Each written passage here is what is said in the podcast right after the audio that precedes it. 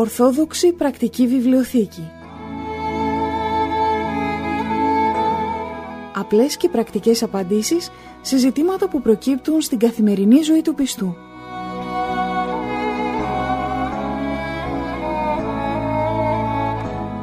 Στις απορίες μας απαντά ο Αρχιμανδρίτης Πατυρνικάνορ Παπα-Νικολάου, καθηγούμενος της Ιεράς Μονής Αγίας Τριάδος Παρμού Ολύμπου.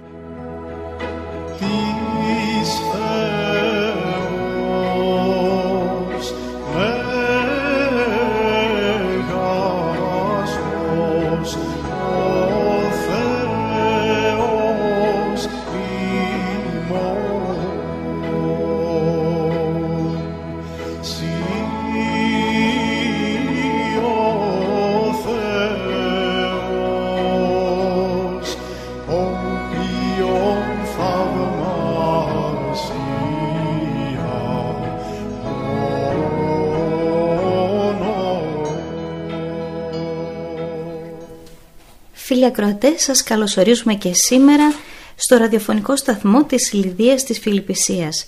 Το μικρόφωνο του ραδιοφωνικού μας σταθμού είναι αυτή τη στιγμή ανοιχτό προς συζήτηση με τον πατέρα Νικάνορα Παπα-Νικολάου, ο οποίος είναι εδώ κοντά μας, πάτερ την ευχή σας. Την ευχή του Κυρίου. Ο πατήρ Νικάνορ, για όσους δεν τον γνωρίσατε μέχρι τώρα, ή για μια υπενθύμηση είναι ο πνευματικός της αδελφότητός μας, της Αγίας Λιδίας της Φιλιππισίας και ηγούμενος της Ιεράς Μονής Αγίας Τριάδος Σπαρμού Ολύμπου και είναι εδώ κοντά μας σε αυτήν την εκπομπή στην Ορθόδοξη Πρακτική Βιβλιοθήκη για να μας βοηθήσει για τα ορθόδοξα θέματα, τα μεγάλα θέματα της ζωής μας και μάλιστα από την πρακτική τους πλευρά.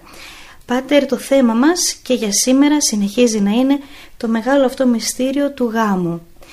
Ε, βλέπουμε την προετοιμασία κατά κάποιο τρόπο και πώς θα ετοιμαστούν καλύτερα οι νέοι για να προχωρήσουν σε αυτό το μυστήριο όπως είπαμε.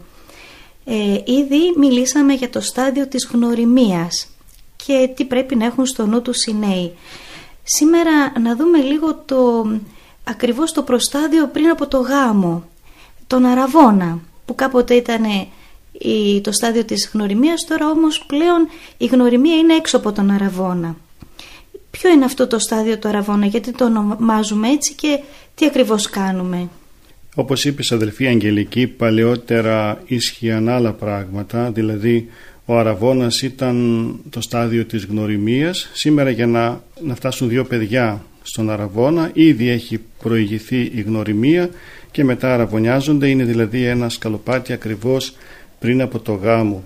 Και σε πολλά πράγματα βέβαια έχουμε, βλέπουμε αυτές τις μεγάλες αλλαγές που έχουν γίνει τα τελευταία χρόνια ε, αλλαγές οι οποίες ε, έχουν φέρει τα πάνω κάτω και αλλαγές οι οποίες πολλές φορές ε, αντί να προσφέρουν στον άνθρωπο πιο πολύ ευκολία και άνεση ενώ γι' αυτό γίνεται στην πραγματικότητα όμως τελικά πιο πολύ τον μπερδεύουν.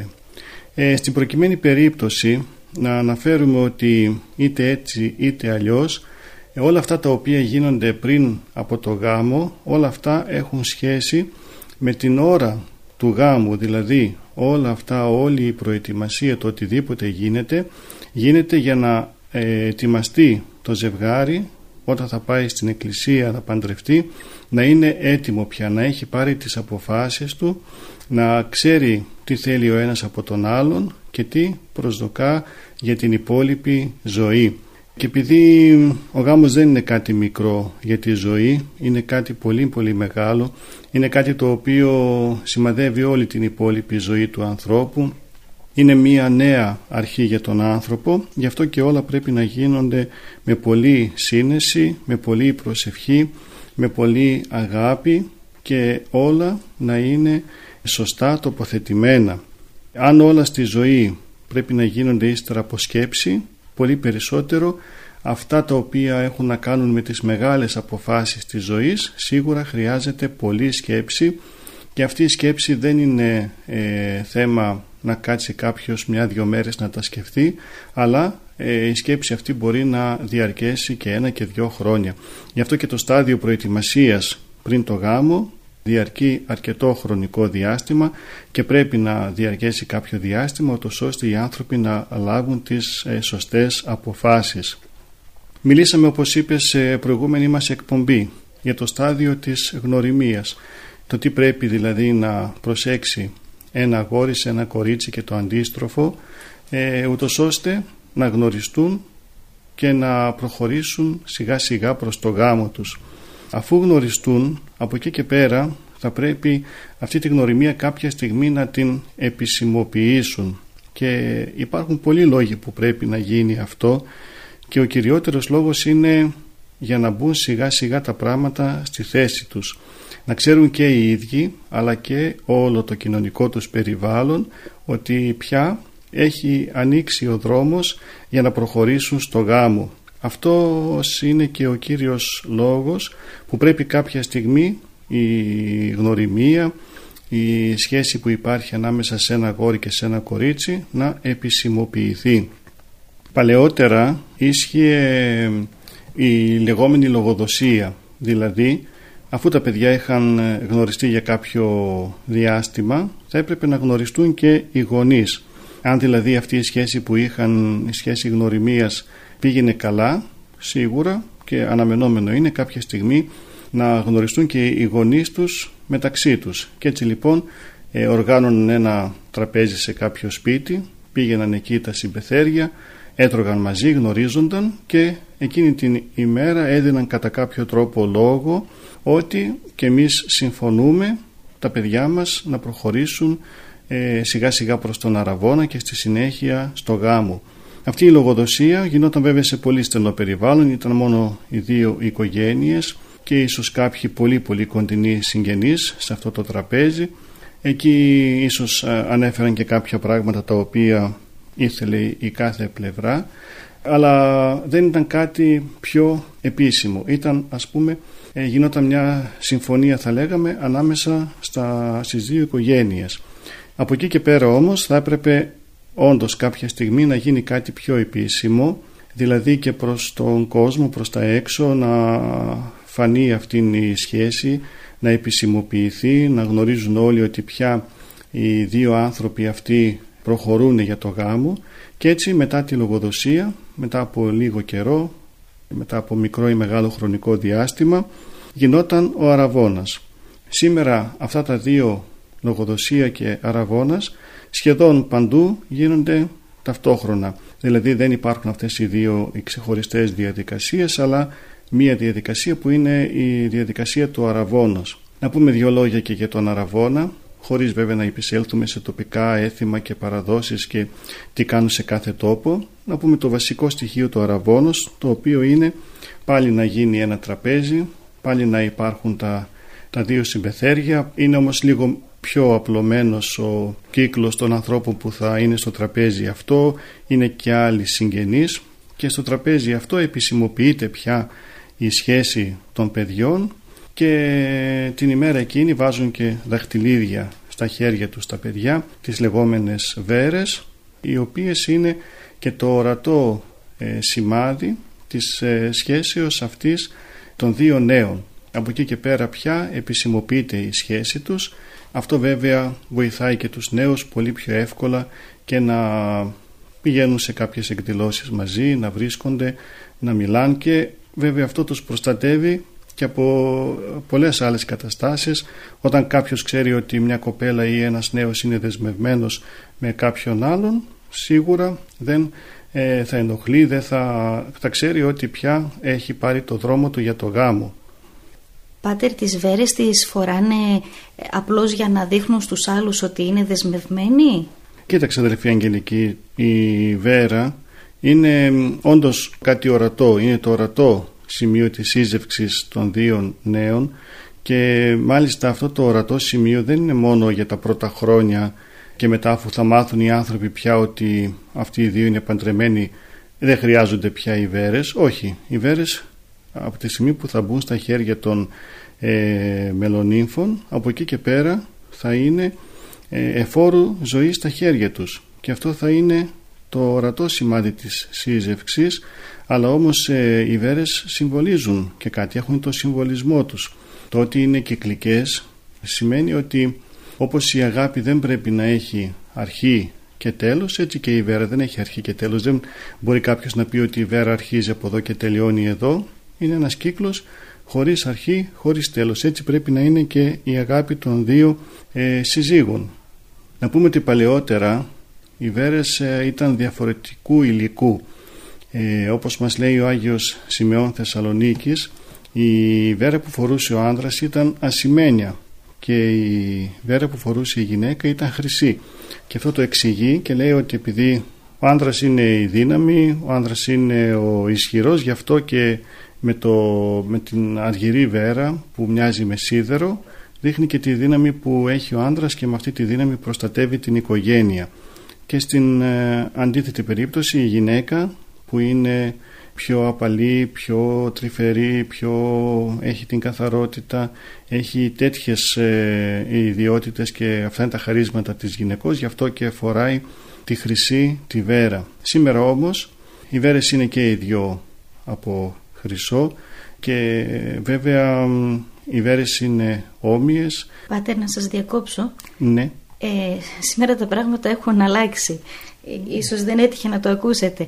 Ε, πλέον ε, οι νέοι υπάρχει δυνατότητα να μην πάρουν ίδιες βέρες, να πάρει ο καθένας, δηλαδή μέχρι τώρα οι βέρες ήταν ένα σετ, είναι οι δύο χρυσές, ή δύο λευκό χρυσό, αν έχουν κάτι χαραγμένο πάνω κάποιο σχεδιάκι, ας πούμε είναι, ήταν ίδια του ανδρός και, του, και της γυναικός και απλώς το μέγεθος άλλαζε λόγω του ότι τα ανδρικά χέρια ας είναι πιο μεγάλα. Σήμερα όμως μπορούν οι νέοι να πάρουν εντελώς διαφορετικά ε, δαχτυλίδια ό,τι θέλει ο καθένας. Κάτι που εμένα προσωπικά δεν μου άρεσε καθόλου, σαν ε, ενώ οι βέρες ενώνουν, ήταν ίδιες, ήταν ένα ζευγάρι ε, δαχτυλίδια που φορούσε το ζευγάρι, τώρα μπορεί ο καθένας να πάρει ό,τι απλώς αρέσει στο καθένα. Γιατί αν εμένα δεν μου αρέσει το σχέδιο που διάλεξες εσύ, θα πάρω εγώ ό,τι θέλω αλλά και εκεί υπάρχει αυτό το διαφορετικό, αυτό το λίγο εγωιστικό μου φάνηκε πάτερ. Μάλλον και εδώ βλέπουμε την αλωτρίωση και το μπέρδεμα που αναφέρουμε στην αρχή της εκπομπής. Αυτό δεν το είχα ακούσει και τώρα το ακούω. Οι εξελίξεις μάλλον μας προλαβαίνουν, είναι τόσα πολλά που αλλάζουν συνεχώς και αυτά τα οποία τα ξέραμε και τα θεωρούσαμε δεδομένα πριν από λίγο, μετά από λίγο αλλάζουν όλα. Ε, ναι και αυτό έτσι πως ε, το ακούω τώρα αδελφή Αγγελική και εμένα δεν μου αρέσει καθόλου οι βέρες είναι κοινό σημείο, είναι κάτι το οποίο πρέπει να είναι ίδιο. Πώς θέλουμε μέσα στην οικογένεια να υπάρχει ισότητα, ισονομία και εμείς στο τέλος κοιτούμε πόσα πράγματα διαφορετικά να κάνουμε για να φαίνομαστε διαφορετικοί. Ε, η βέρα είναι αυτό το οποίο συμβολίζει τον κοινό ζυγό και ο κοινός ζυγός πρέπει να είναι ο ίδιος. Τα βάρη πρέπει να είναι ίδια. Και αν ούτε σε αυτό, Πάτερ, συγγνώμη, δεν ναι. μπορείς να κάνεις μια υποχώρηση, δηλαδή στον αραβόν ακόμα και να πεις αφού αρέσει σε σένα, θα πάρω κι εγώ το ίδιο, τι θα γίνει αργότερα; Ακριβώς, ναι, δηλαδή ήδη οι βάσεις από την αρχή είναι σαθρές. Ήδη βάζουμε ως βάση τον εγωισμό, ήδη βάζουμε ως βάση αυτό που θέλω εγώ. Και αν μπουν τέτοιες βάσεις στην οικογένεια, τότε δεν πρόκειται να τα πάει καλά η οικογένεια. Αν σε τόσο μικρά πράγματα έχει ο καθένας τη διαφορετική του άποψη και τη διαφορετική του θέση και θέλει αυτή τη θέση να την κρατήσει για τον εαυτό του και να μην την μοιραστεί με τον άλλον και να μην βρεθεί κάτι κοινό, μια κοινή γραμμή, μια κοινή πορεία, τότε πολύ περισσότερο σε πιο μεγάλα θέματα που υπάρχουν πιο μεγάλες διαφωνίες, πώς θα μπορέσει ο άνθρωπος να υποχωρήσει και να πει ας γίνει το δικό σου και όχι το δικό μου. Μπορούμε, Πάτερ, να καλέσουμε τον ιερέα στον Αραβόνα να ευλογήσει τα δαχτυλίδια πριν τα φορέσουν το νεαρό ζευγάρι; Ε, αδερφή Αγγελική, αυτό είναι μια καλή συνήθεια να καλεί κάποιος τον ιερέα σε αυτή τη χαρούμενη και ευχάριστη στιγμή του Αραβώνος των παιδιών του. Να το ξεκαθαρίσουμε όμως ότι πρέπει να μην πέσουμε σε μία παγίδα. Και ποια είναι η παγίδα αυτήν; Η παγίδα είναι ότι επειδή αν υπάρχει ο ιερέας μπορεί κάποιος να σκεφτεί ότι εκείνη την ώρα γίνεται μυστήριο μπορεί να πει ότι εντάξει αφού ήρθε ο ιερέας ευλόγησε τα παιδιά φόρεσε ο ίδιος ο ιερέας τα παιδιά της Βέρες τις ευλόγησε ε, από εκεί και πέρα τα παιδιά έχουν παντρευτεί. Άρα μπορούν και να συζήσουν και μπορούν να ζουν σαν σύζυγοι. Αυτό η Εκκλησία μας ε, νωρίς το αντιλήφθηκε ότι πολλοί άνθρωποι όντως μπερδευόταν με την παρουσία του ιερέως Γι' αυτό και έχει απαγορευτεί να γίνει οποιαδήποτε ιερολογία κατά τον αραβόνα ο οποίος γίνεται στο σπίτι με τον τρόπο αυτόν τον οποίο αναφέραμε πιο πριν. Δηλαδή ο αραβόνας ε, είναι απλώς ένα τραπέζι, είναι απλώς μία συμφωνία των ε, δύο οικογενειών και τίποτε άλλο. Ο αραβόνας ιερολογείται στην εκκλησία, δηλαδή διαβάζονται οι ευχές του αραβόνος την ίδια ημέρα που τελείται και ο γάμος. Όταν δηλαδή θα γίνει ο γάμος στην εκκλησία, μπαίνοντας το ζευγάρι στον ναό, ε, αρχίζει πρώτα και διαβάζεται η ακολουθία του αραβόνος και αμέσως μετά διαβάζεται η ακολουθία του γάμου. Έχουν συμπτυχθεί δηλαδή αυτές οι δύο ακολουθίες οι οποίες παλαιότερα ήταν ξεχωριστές. Η ακολουθία του αραβόνος διαβαζόταν όταν γινόταν ο αραβόνας και η ακολουθία του γάμου όταν γινόταν ο γάμος. Τώρα όμως γίνονται ταυτόχρονα την ίδια ημέρα. Τη μέρα του γάμου διαβάζεται και η ακολουθία του αραβόνας και η ακολουθία του γάμου. Και αυτό όπως είπαμε για το λόγο ακριβώς αυτόν για να μην μπερδεύονται οι άνθρωποι γιατί πολλοί άνθρωποι μπερδευόταν και έλεγαν αφού ο ιερέας διάβασε τα παιδιά, αφού τους διάβασε ευχές κατά τη διάρκεια του αραβόνος τους, άρα τα παιδιά ε, μπορούν να συζήσουν, μπορούν να έχουν την οικογένειά τους, μπορούν να ζουν σαν σύζυγοι. Όμως ε, δεν μπορούν βεβαίως, σύμφωνα με την Εκκλησία μας και αυτά που πιστεύει η Εκκλησία μας, θα ζήσουν σαν σύζυγοι, θα συγκατοικήσουν από τη στιγμή που θα εισέλθουν στην Εκκλησία να γίνει ο γάμος τους. Γι' αυτό και ε, όταν κάποιος θέλει κάποιον ιερέα να καλέσει στον αραβόνα του καλό είναι αλλά όμως και ο ίδιος ο, ο ιερέας το ξέρει ότι την ημέρα που θα πάει εκεί θα πάει απλώς σαν όλους τους άλλους τους καλεσμένους βέβαια είναι ένα τιμητικό πρόσωπο, ένα πρόσωπο που τιμάει με την παρουσία του τον αραβόνα είναι αυτός ο οποίος θα ευλογήσει το τραπέζι είναι αυτός ο οποίος θα ευχηθεί στα παιδιά να πάνε όλα καλά και να φτάσουν και να έχουν και καλά στέφανα στην πορεία ε, αλλά όμως δεν θα τελέσει κάποια ακολουθία. Πάτερ, μια που το αναφέρατε τώρα, έχω ακούσει ότι αν επιμένει ένα νεαρό ζευγάρι να μείνει μαζί πριν από το γάμο, υπάρχουν επιτήμια για τους γονείς. Ισχύει κάτι τέτοιο; Και τι μπορούν να κάνουν οι γονείς για να το αποτρέψουν. Οι γονείς δεν μπορούν να κάνουν πολλά πράγματα για να το αποτρέψουν επειδή σήμερα έχει γίνει συνήθεια, είναι της μόδας. Έχει γίνει δεδομένο ότι από τη στιγμή που, όχι από τη στιγμή που αραβωνιάζονται και πιο πριν, και από τη στιγμή της γνωριμίας και όταν αρχίζει μια σχέση, θέλουν τα παιδιά και να συγκατοικήσουν. Ε, οι γονείς αυτό που έχουν ως χρέος να κάνουν είναι καταρχάς να δηλώσουν τη διαφωνία τους. Ότι διαφωνούν με αυτή την πρακτική που ισχύει σήμερα αλλά όμως ε, είναι αμαρτία μπροστά στα μάτια του Θεού. Αυτό πρέπει οι γονείς να το δηλώσουν και να το ξεκαθαρίσουν στα παιδιά. Τα παιδιά βέβαια συνήθως δεν ακούν, κάνουν αυτό που θέλουν, διαλέγουν την, ε, την πορεία αυτή την οποία ε, διαλέγουν και όλοι οι άλλοι οι νέοι στην εποχή μας. Από εκεί και πέρα οι γονείς, επειδή αυτή είναι η ερώτηση στους αδερφή Αγγελική, αυτό που θα κάνουν είναι να προσεύχονται στο Θεό, να φωτίσει τα παιδιά, να κάνουν στη ζωή τους αυτό που θέλει ο Θεός. Όσον αφορά για τα επιτήμια που είπες, είναι πολύ πνευματική. Ε, ορίζουν και κάποια επιτήμια για τους γονείς θεωρώντας, θεωρώντας και αυτούς συνυπεύθυνους για αυτή την κατάσταση που είναι ε, μακριά από τον νόμο του Θεού.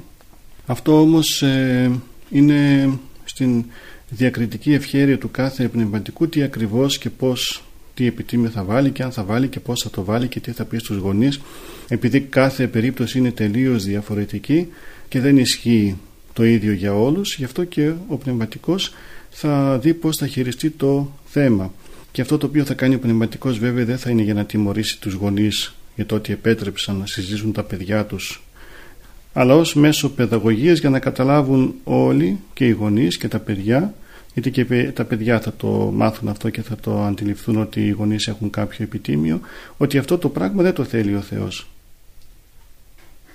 Πάτερ, ο χρόνος που είχαμε στη διάθεσή μας τελείωσε και για σήμερα. Ευχαριστούμε για όλα αυτά που μας είπατε και πάλι. Νομίζω ότι με αυτή την εκπομπή μπαίνουν κάποιες βάσεις και για αυτό το μυστήριο, το μεγάλο μυστήριο του γάμου. Ε, η κοινωνία μας έχει ανάγκη από όχι σωστούς γάμους, να το πω ευτυχισμένους γάμους που θα είναι ευτυχισμένοι αν πραγματικά όλα αυτά όσα έχουμε πει μέχρι τώρα γίνουν τα σωστά λιθαράκια πάνω στα οποία θα χτιστεί το νέο σπιτικό. Ε, μακάρι να βοηθάμε έτσι την κοινωνία μας σε αυτό το τομέα και να συνεχίσουμε έτσι για να βοηθήσουμε τους νέους για να κάνουμε καλές, σωστές ε, ελληνικές οικογένειες και να συνεχιστεί ουσιαστικά και η ίδια η Ελλάδα μας, η ίδια η φιλή μας, το γένος μας. Έτσι ακριβώς. Το εύχομαι από την καρδιά μου, αδελφή Αγγελική. Την ευχή σας, Πάτερ. Την ευχή του Κυρίου. Αγαπητοί μας φίλοι, με την ευχή του Πατρός Νικάνορα, σας αφήνουμε και θα τα πούμε στην επόμενη συνάντησή μας. Χαίρετε.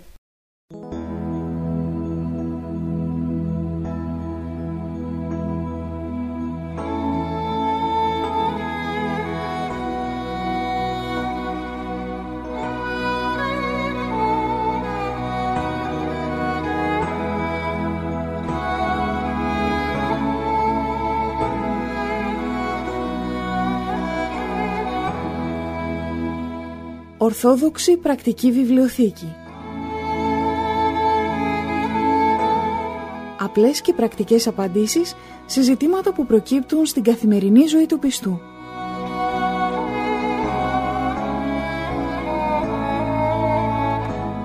Στις απορίες μας απαντά ο Αρχιμανδρίτης Πατυρνικάνορ Παπα-Νικολάου, καθηγούμενος της Ιεράς Μονής Αγίας Τριάδος Παρμού Ολύμπου.